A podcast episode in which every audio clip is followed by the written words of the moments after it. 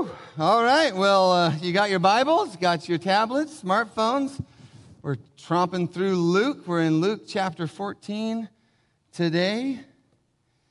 I cannot wait. In fact, today we're going to do 24 verses, I think.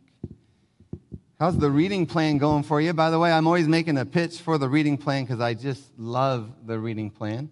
Uh, was it two days ago? The comments on the reading plan were outstanding. They just fed me like nobody's business. What's cool about that reading plan is you read that morning, but then you get to say a comment or two. You don't have to, but if you feel like the Lord gave you something, you just make a sentence or two comment.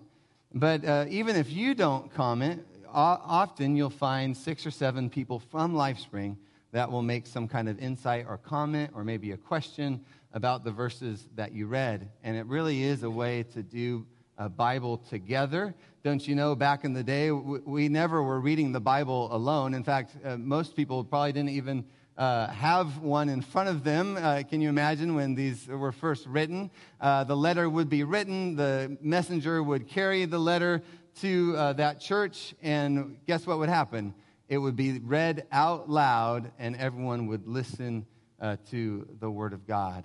And so I just encourage you as much as you can, uh, get involved in things like a Bible reading plan where you're doing it together with other people. Uh, you will not uh, be disappointed. It is so very powerful. So, again, today, Luke chapter 14, verses 1 through 24.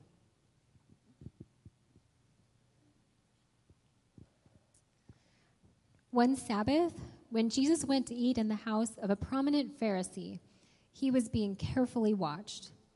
There in front of him was a man suffering from abnormal swelling of his body. Jesus asked the Pharisees and experts in the law, Is it lawful to heal on the Sabbath or not? But they remained silent. So, taking hold of the man, he healed him and sent him on his way.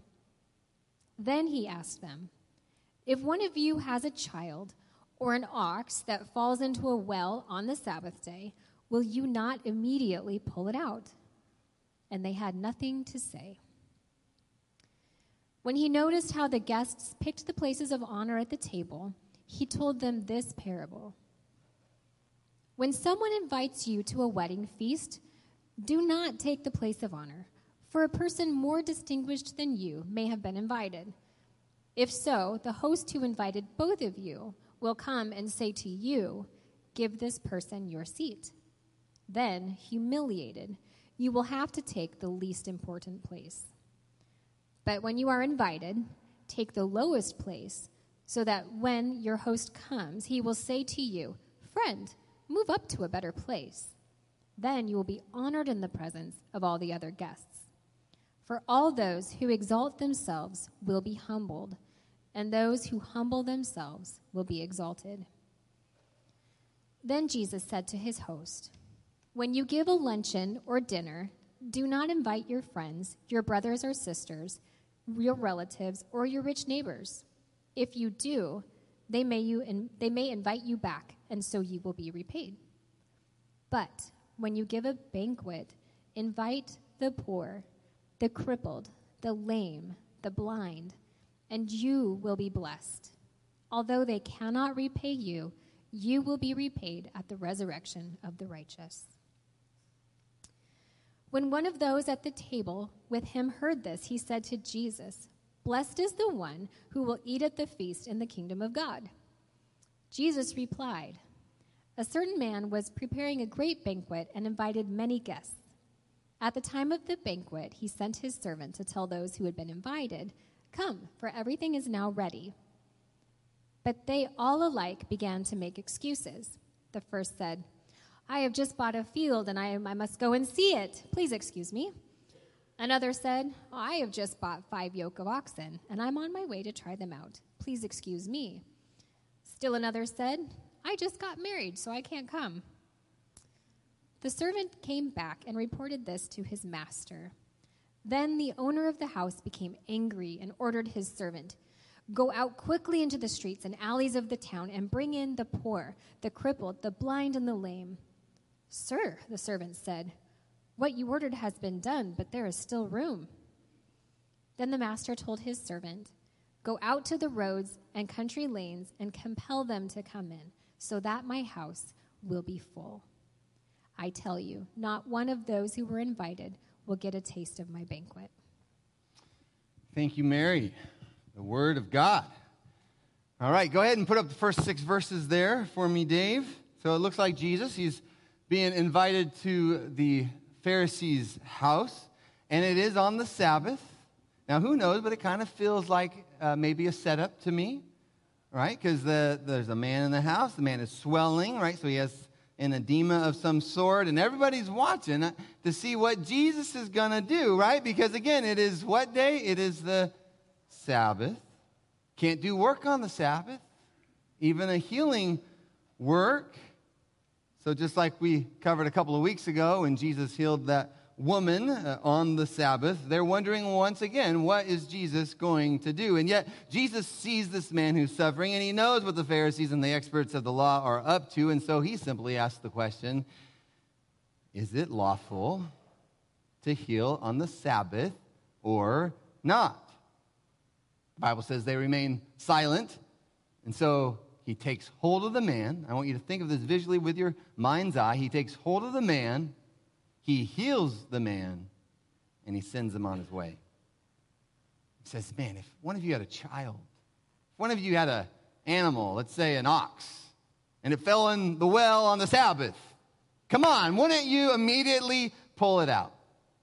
And again, they had nothing to say.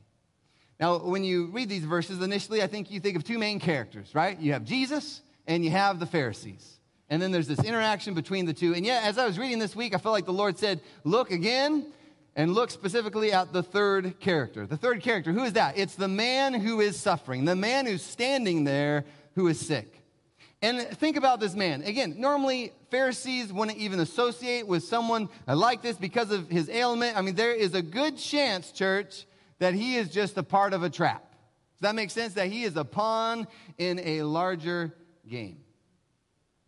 And yet, look at what happens. Here he is. He's standing there. He is in pain. He has swelling throughout his entire body. And when Jesus sees him, where others probably have kept their distance, where others even cast judgment upon this man, because remember, in, in this time, uh, when there was uh, some, somebody with this kind of ailment, people thought, well, what sin had he committed or what sin had his parents committed for him to be this way, to deserve this? And yet, instead, the Bible says when Jesus saw him, he took hold of him, he embraced him. He healed him, and he sent him on his way. Some of you might be feeling a little bit like that man these days, like you're being used for somebody else's agenda, a pawn in a larger game.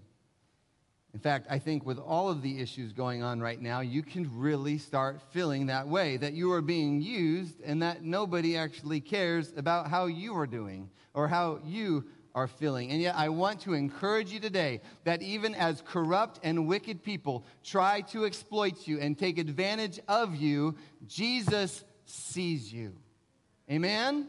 Do you believe that? He sees you, He knows you. Be encouraged. His desire is to embrace you and to heal you.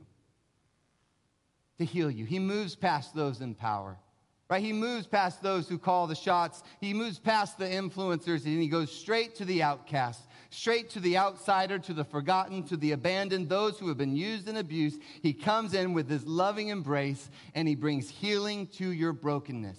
Church, if that's you today, I just want to pray for you right now that by the power of the Holy Spirit, you would receive his loving embrace, that you would receive the healing that comes through Jesus' embrace. So I want to pray for you right now. Would you bow your heads? Lord Jesus, I pray right now your healing over this entire body, over this church, for anyone who's feeling lost, for anyone who feels like they are being used, they are being abused, anyone who is finding themselves in places where people are treating them wrong, where they have been treated with disrespect, uh, in, in words and actions that lacked any kind of honor.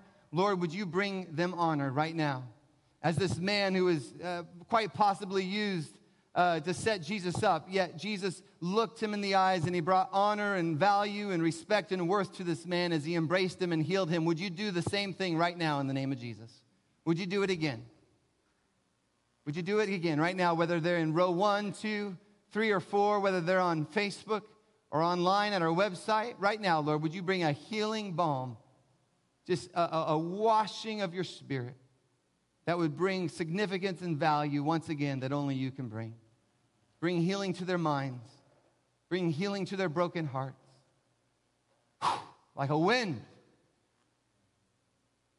would you bring what only you can bring and do what only you can do? In the mighty name of Jesus, amen. Amen. All right, so the man leaves. He leaves healed. But they're still eating, right? So let's see what happens. Verse 7. When he noticed how the guests picked the places of honor at the table, Jesus tells them a parable. Don't you love Jesus' parables? He said, verse 8, when someone invites you to a wedding feast, don't take the place of honor. For a person more distinguished than you may have been invited. If so, the host who invited both of you, he's going to have to come and say to you, Give this person your seat then humiliated, you're going to have to leave the, or you're going to have to go take the least important place. But when you're invited, you know what you should do? Take the lowest place. So that when your host comes, he'll say to you, Friend, move up to a better place. Then you'll be honored in the presence of all the other guests. For all those who exalt themselves, listen, church, for all those who exalt themselves will be humbled, and those who humble themselves will be exalted. You know, I'm not so sure that anyone right now is dominating uh, in this COVID season, right? Uh, really just hitting it out of the park in navigating this whole thing. It's messy, it's complicated, it's uncertain. There's highs, there's lows, and it's affecting us all in different ways. As a pastor, I get to see that, just how it's affecting each person.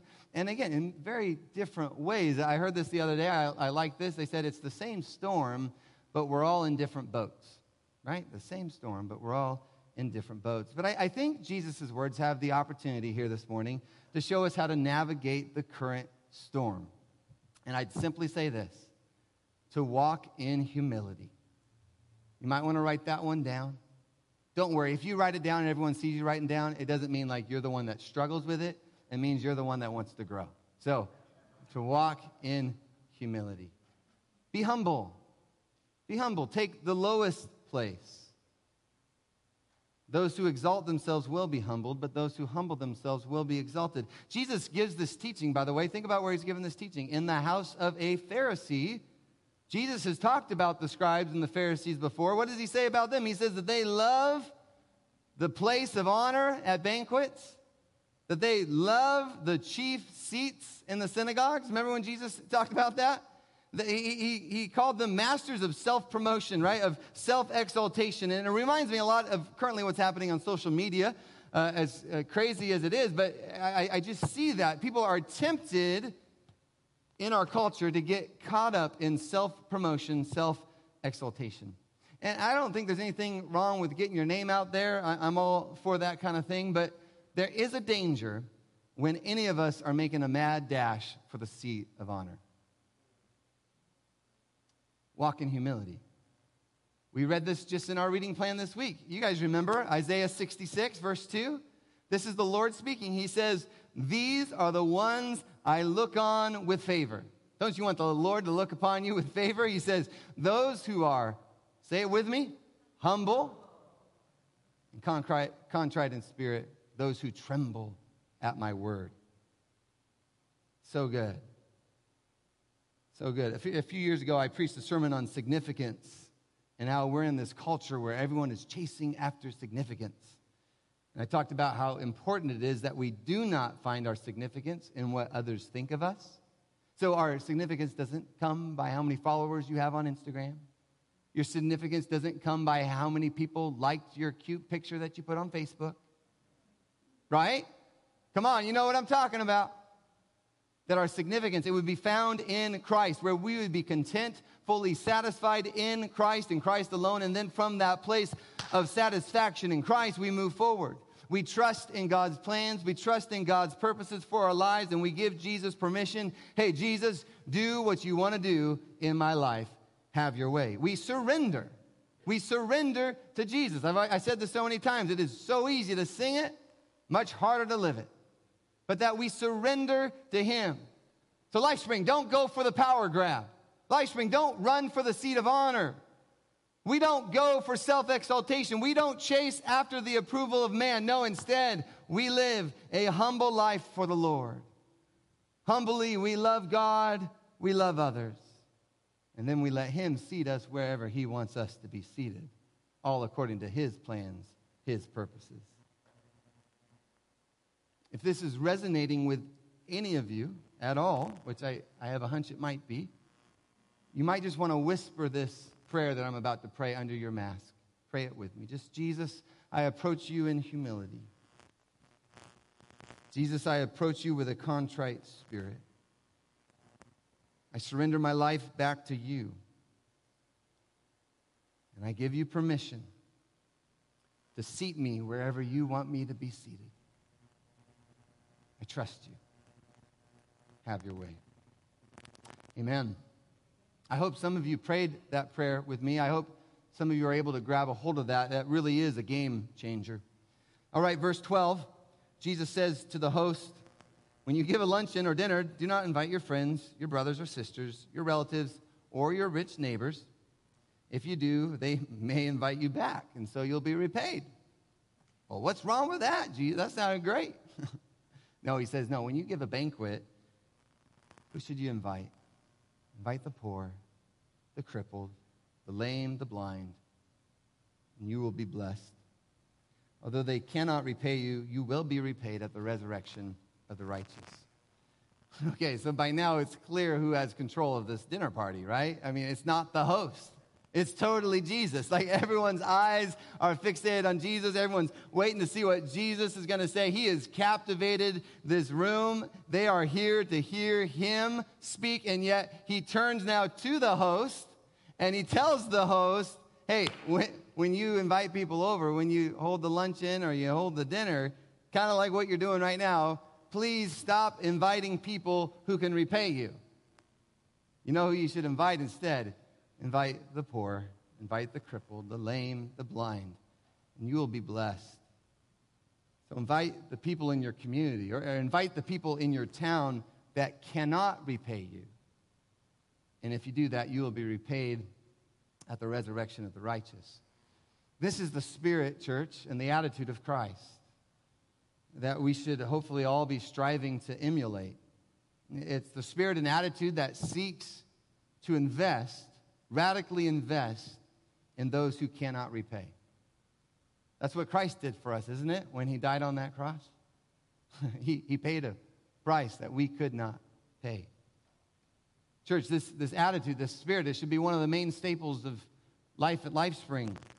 That we'd be known as a people who give, known as a people who bless without expecting anything in return.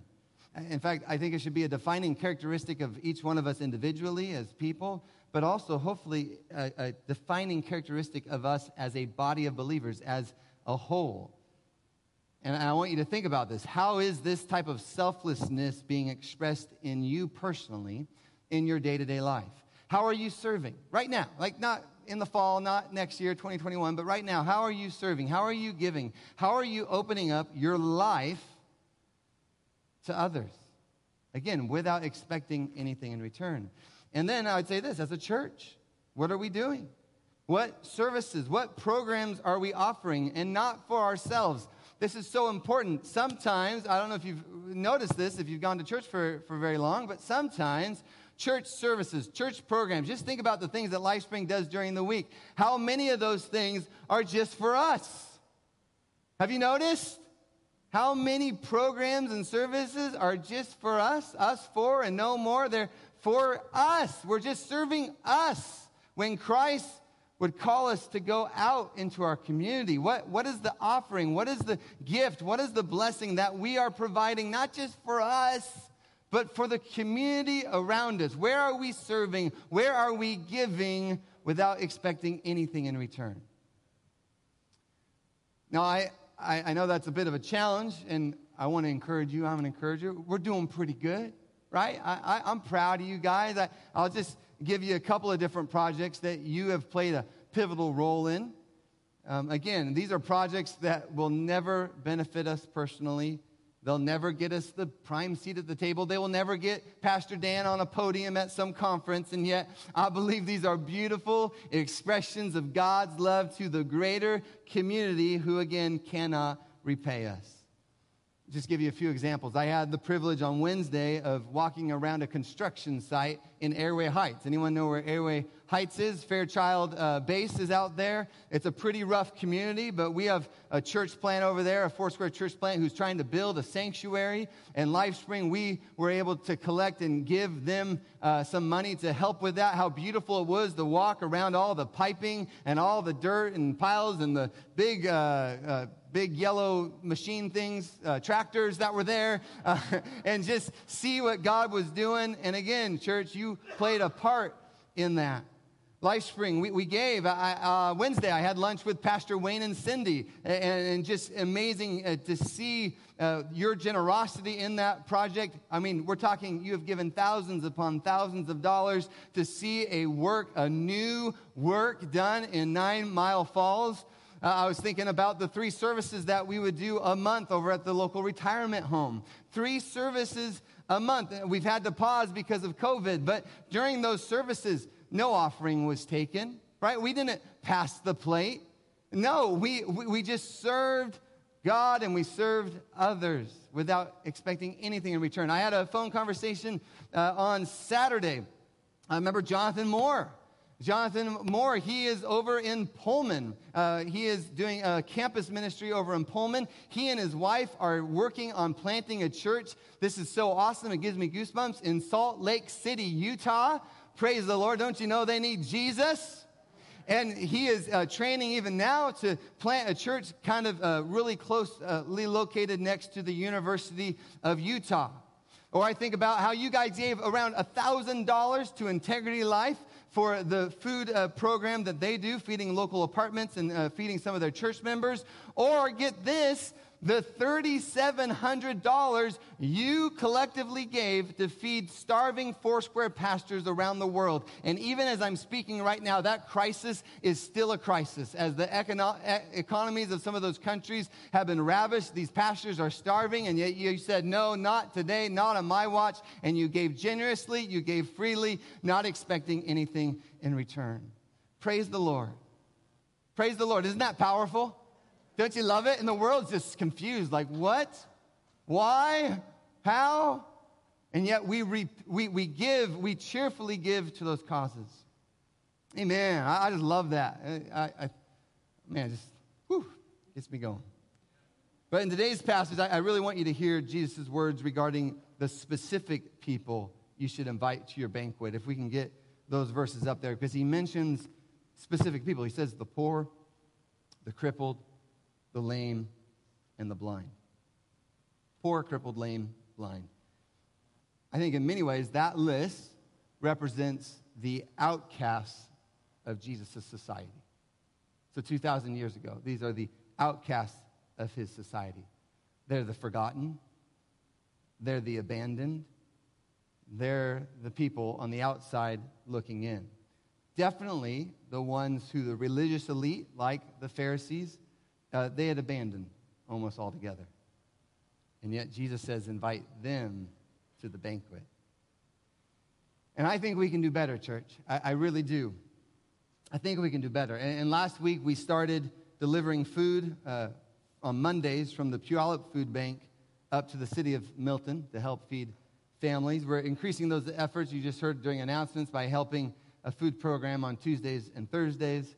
I just know there's room for us as a church to grow in this area, and I don't think the timing of this passage is an accident in any means. Uh, a huge thank you, by the way, goes out to those who have already volunteered for the Tuesday and Thursday program. We've gotten several emails from you saying that you'd like to help with that. But I was thinking about this week. Wouldn't it be great if not just 10 people signed up, but like we had like 60, 70, 80 people saying, I'm ready to go. Here am I, send me. Wouldn't that be great? Our community was just like, whoa, like, we don't even, I don't know, like, we don't even know what to do with that kind of number. Wouldn't it be wonderful if that was the expression, that was the fullness of Christ in us, the hope of glory that got expressed to our community? Like, watch out. Don't ask LifeSpring to do anything because they bring like 100 people with them. Wouldn't that be great? Or we just say, I want to serve. I want to open up my heart, the door of my heart to the people around me. I want to radically invite them into my life, even if it's inconvenient and a little uncomfortable. I want to radically invite them into my life without expecting anything in return. And if that's stirring in your heart as I'm speaking, whether you're on Facebook or whether you're here in the church, I just want to encourage you. We have opportunities for you to serve in that way. Reach out, call us, or text us, or send an email, fill out the connection card, and we will put you to work. All right, so Jesus takes this point, which is a great point, but now he's going to drive it home even further. And he gives this incredible parable. We've all heard this parable. We're familiar with this parable, right? It's the parable of the great banquet or the great feast. Now, my wife already read it, but uh, I want to read it again so I can walk through it a little bit with you. So, verse 15, well, actually, let's start at verse 16. Jesus replies A certain man was preparing a great banquet. He invited many guests. At the time of the banquet, he sent his servant to tell those who had been invited, Come, for everything is now ready. But they all alike began to make excuses. The First one said, Well, I just bought a field. I must go and see it. Please excuse me. Another said, Man, I bought five yoke of oxen. I'm on my way to try them out, so you got to excuse me. So I said, Hey, man, I got married, so I'm not coming. Verse 21 the servant came back, reported this to his master. Then the owner of the house, he became angry. He ordered his servant, Well, then go out quickly, quickly into the streets, quickly into the alleys of the town, and bring in the poor, the crippled, the blind, and the lame. Sir, the servant says, What you ordered has been done, but hey, there's still some room. Well, then the master tells the servant, Then go, go out to the roads, go to the country lanes, go and compel them to come in so that my house will be full.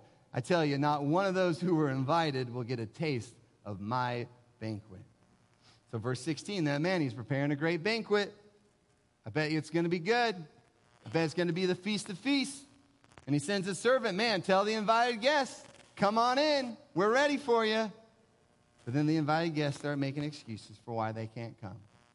Just bought an oxen. Have you ever used that excuse, by the way, before? The oxen excuse. Very, very common. I just got married. Oh, that one maybe hits closer to home. Uh, the invited guests are tied down. They can't come.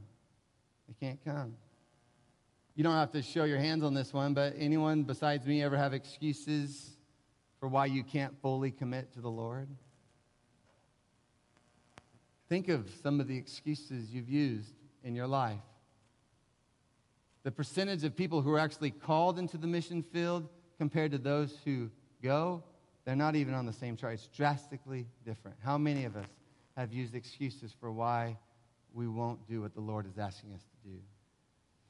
So the owner of the house, he orders his servant, well, then go, go quickly into the streets, go into the alleys, and bring the poor, the crippled, the blind, and the lame. That, that sounds familiar, doesn't it? The poor, the crippled, the blind, and the lame. You know, when I read, I want to share this, when I read that this week, I actually got kind of excited. It, it filled me with joy. I'll, I'll tell you why it filled me with joy. Because that little phrase of, of the people that Jesus is here to reach, it reminded me that we serve a very, very good God who radically loves those who the world has overlooked and rejected. Isn't that good? Don't you love that? I mean, God could be anything, right? God is God. And yet we serve a good God. Can anyone else just be filled with joy that He's a good God? Anyone? That He cares for those that the world has overlooked the world has rejected. Isn't that beautiful? The banquet room doors, they have opened wide to a group of people, by the way, who had faced closed doors their entire life. The religious leaders had shut the doors. The, the rulers of nations, political rulers, had shut the doors. I'm sure neighbors, friends, even family members had shut the doors. And yet the master of the house says, My door is open Come on in. That fills my heart with joy as I think about how good our God really is. Amen and amen. Verse 22, sir says, What you've done has been ordered, or er, what you ordered has been done, but there's still room. So he says, Go out into the roads, the country lanes, compel them to come in, that my house may be full. I want you to say that phrase with me, so that my house will be full. Say it one more time, so that my house will be full. So important so that my house will be full. I tell you, not one of those who are invited we'll get a taste of my banquet. Now, there's more going on here than I have t- time to address this morning, but what I want us to understand today is that God's house will be full. In fact, if you're taking notes, you might want to write that one down. That is a promise, that is a guarantee. His house will be full. The eternal life that you and I get to experience in Him, the everlasting kingdom in His presence, it's going to be full. And it's going to be full of people who have been rejected on this earth. Thank you, Jesus. It's going to be full of people who have had doors shut on them the entire lives. It's going to be full of people who have been ridiculed and scorned and mocked and shamed. The kingdom of heaven is theirs. But then I would ask the question to myself and to you well, what about you? Are you going to be sitting at the banquet table? Are you going to be there? And if you might be so bold with your life, would you take a moment to consider your relationship with God? With what spirit or with what attitude are you approaching your relationship with God? Are you one of the invited guests who has already received the invitation? Maybe, you know, you attend church. Maybe you check off the Christian box on the survey. But when the Lord asks you to leave the things of this world behind, no, right? You have the excuses for why you can't truly join Him. Is that you? I, in the next passage, we'll, we'll cover on another day, but Jesus is going to teach once again about how you must count the cost of being his disciple. You must count the cost. It's costly to follow Jesus. If you don't like that idea, maybe skip a week. We can come back in a couple weeks. It's costly, it, it costs you something. But again, is that you? And really, this is for everyone here, everyone watching online, whether you call yourself a Christian or not, right? Words are words. They're meaningless, really, without what's going on, on the inside. Whether you call yourself a Christian or not, I just want to encourage you. You have the opportunity right now, even as I am speaking, to consider the cost. You have the opportunity right now to be all in for Christ and to secure a seat at the table. Because Jesus is still calling people. Did you know that? Like, he's not waiting until the pandemic is over. He's not waiting until the test uh, numbers go down. Jesus is calling people right now, and he's going to keep calling, keep inviting until what? Until his house is full. And again, are you going to be in the house? Are you going to be in the house? I, I, I think, and again, I, some people have just put a pause on life. It scares me to death. Some people have put a pause on their faith and just like, well, I'll come back to the faith when all this is over. But this season matters. How you walk through this season matters. Are you going to be like the stubborn Pharisee, or are you going to humble yourself, lay yourself low, and truly follow Christ? Or think of it this way What do you want to be known for during this season? What do you want to be known for? Will you be known as someone who gave up everything for Christ, who gave and served out of love and compassion without expecting anything in return?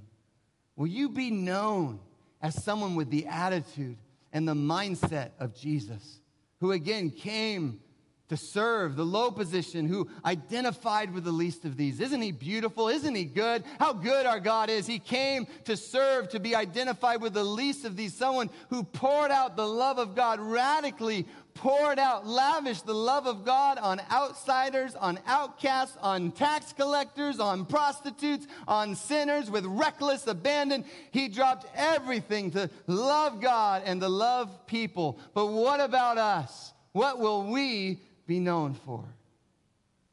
What will we be known for, church? What will we be known for? What are you going to say at my funeral? What am I going to be known for? And to live this radical life where you give up everything for Christ, I think it comes down to this. And of course, this is a way too simplified answer, but it, I think it's an important part of it all. Who do you trust? Who do you trust? Where is your confidence? Who do you trust? And honestly, what do you really believe?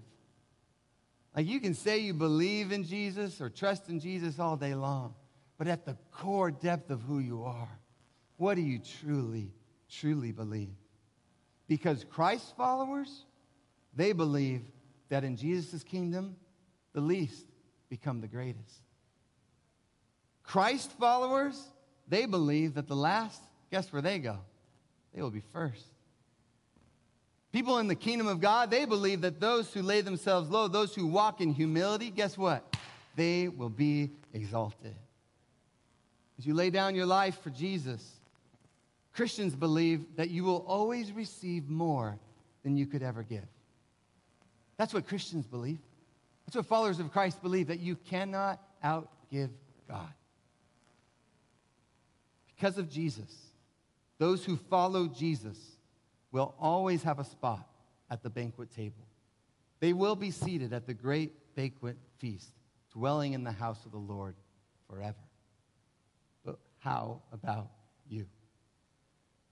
What about you?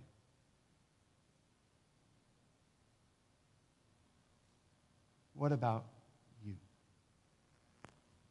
So, again, whether you're online or with us in the house today, regardless of how you came into this meeting, into this service, this is a precious moment. It's a holy moment.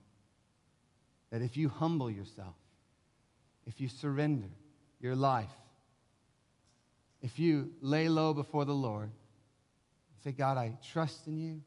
As messy as I am, as imperfect as I am, I trust in you. I believe in you.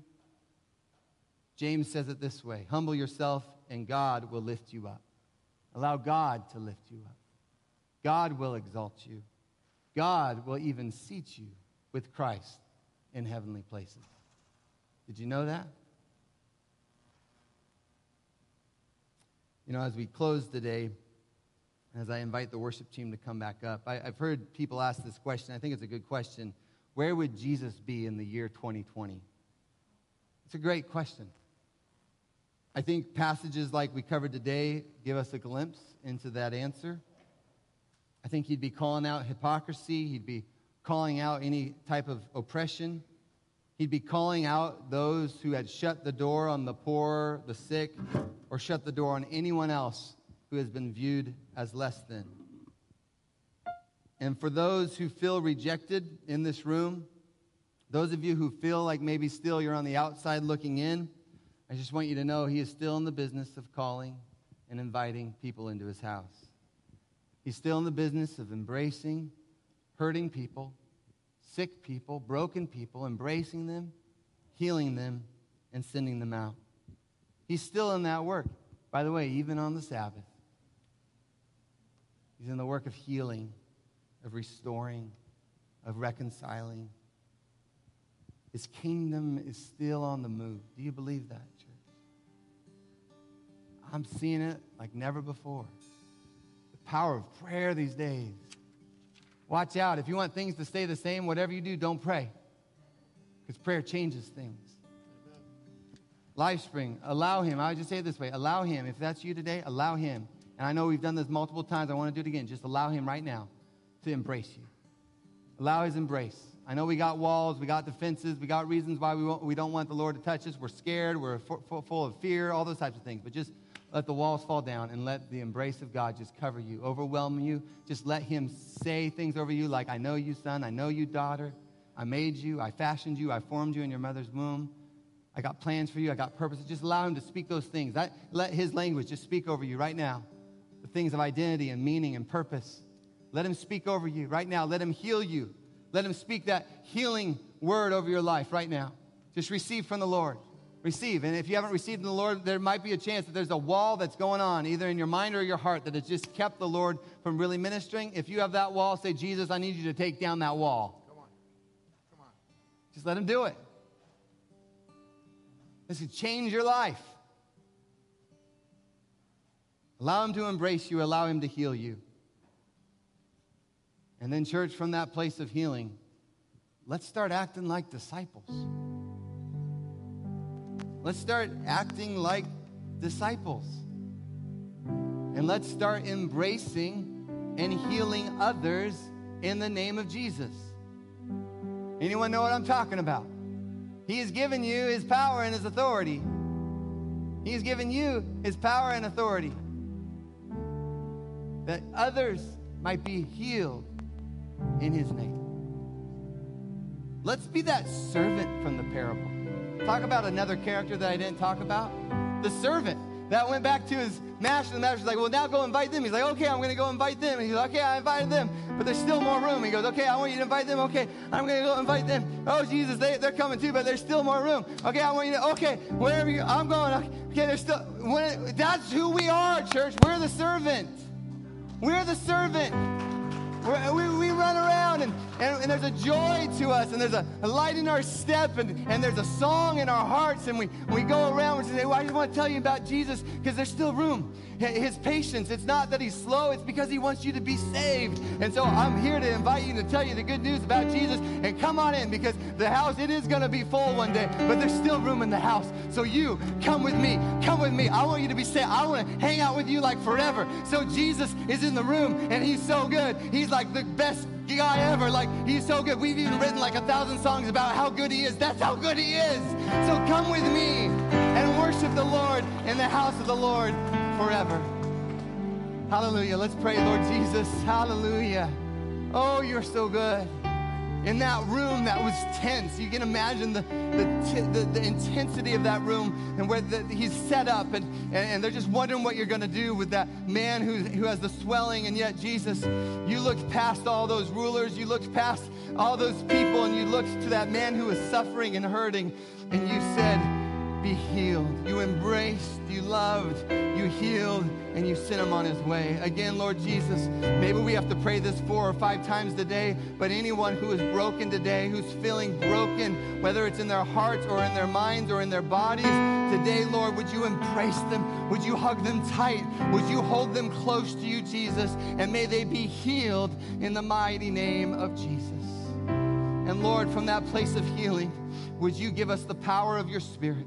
To be ambassadors for your Son, to be ministers of your good news, to truly go out into this world and share that there is a God who still is in the business of saving people from their sins. There is a God who is still in the business of taking dead things and bringing them back to life.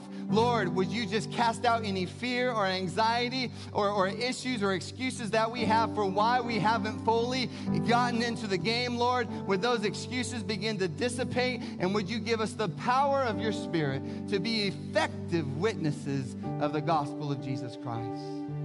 Hallelujah.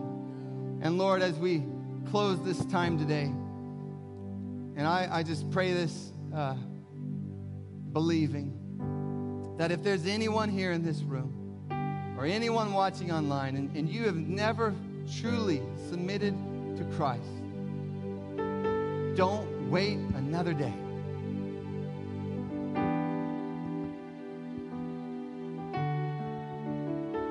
That we got God on the line right now. He's here, He's with us. Don't wait another day. Don't wait another minute. Give your life to Jesus. Allow Him to forgive you of all your sins.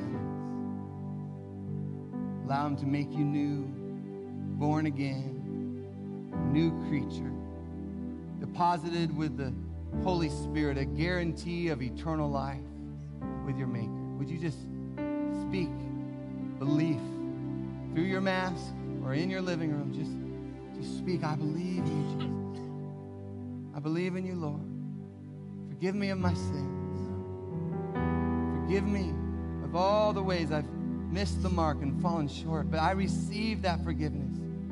Some of you just got to grab it today and say, I receive the forgiveness. I receive the new life that is found in you, Jesus. Make me new. Make me whole. Make me whole.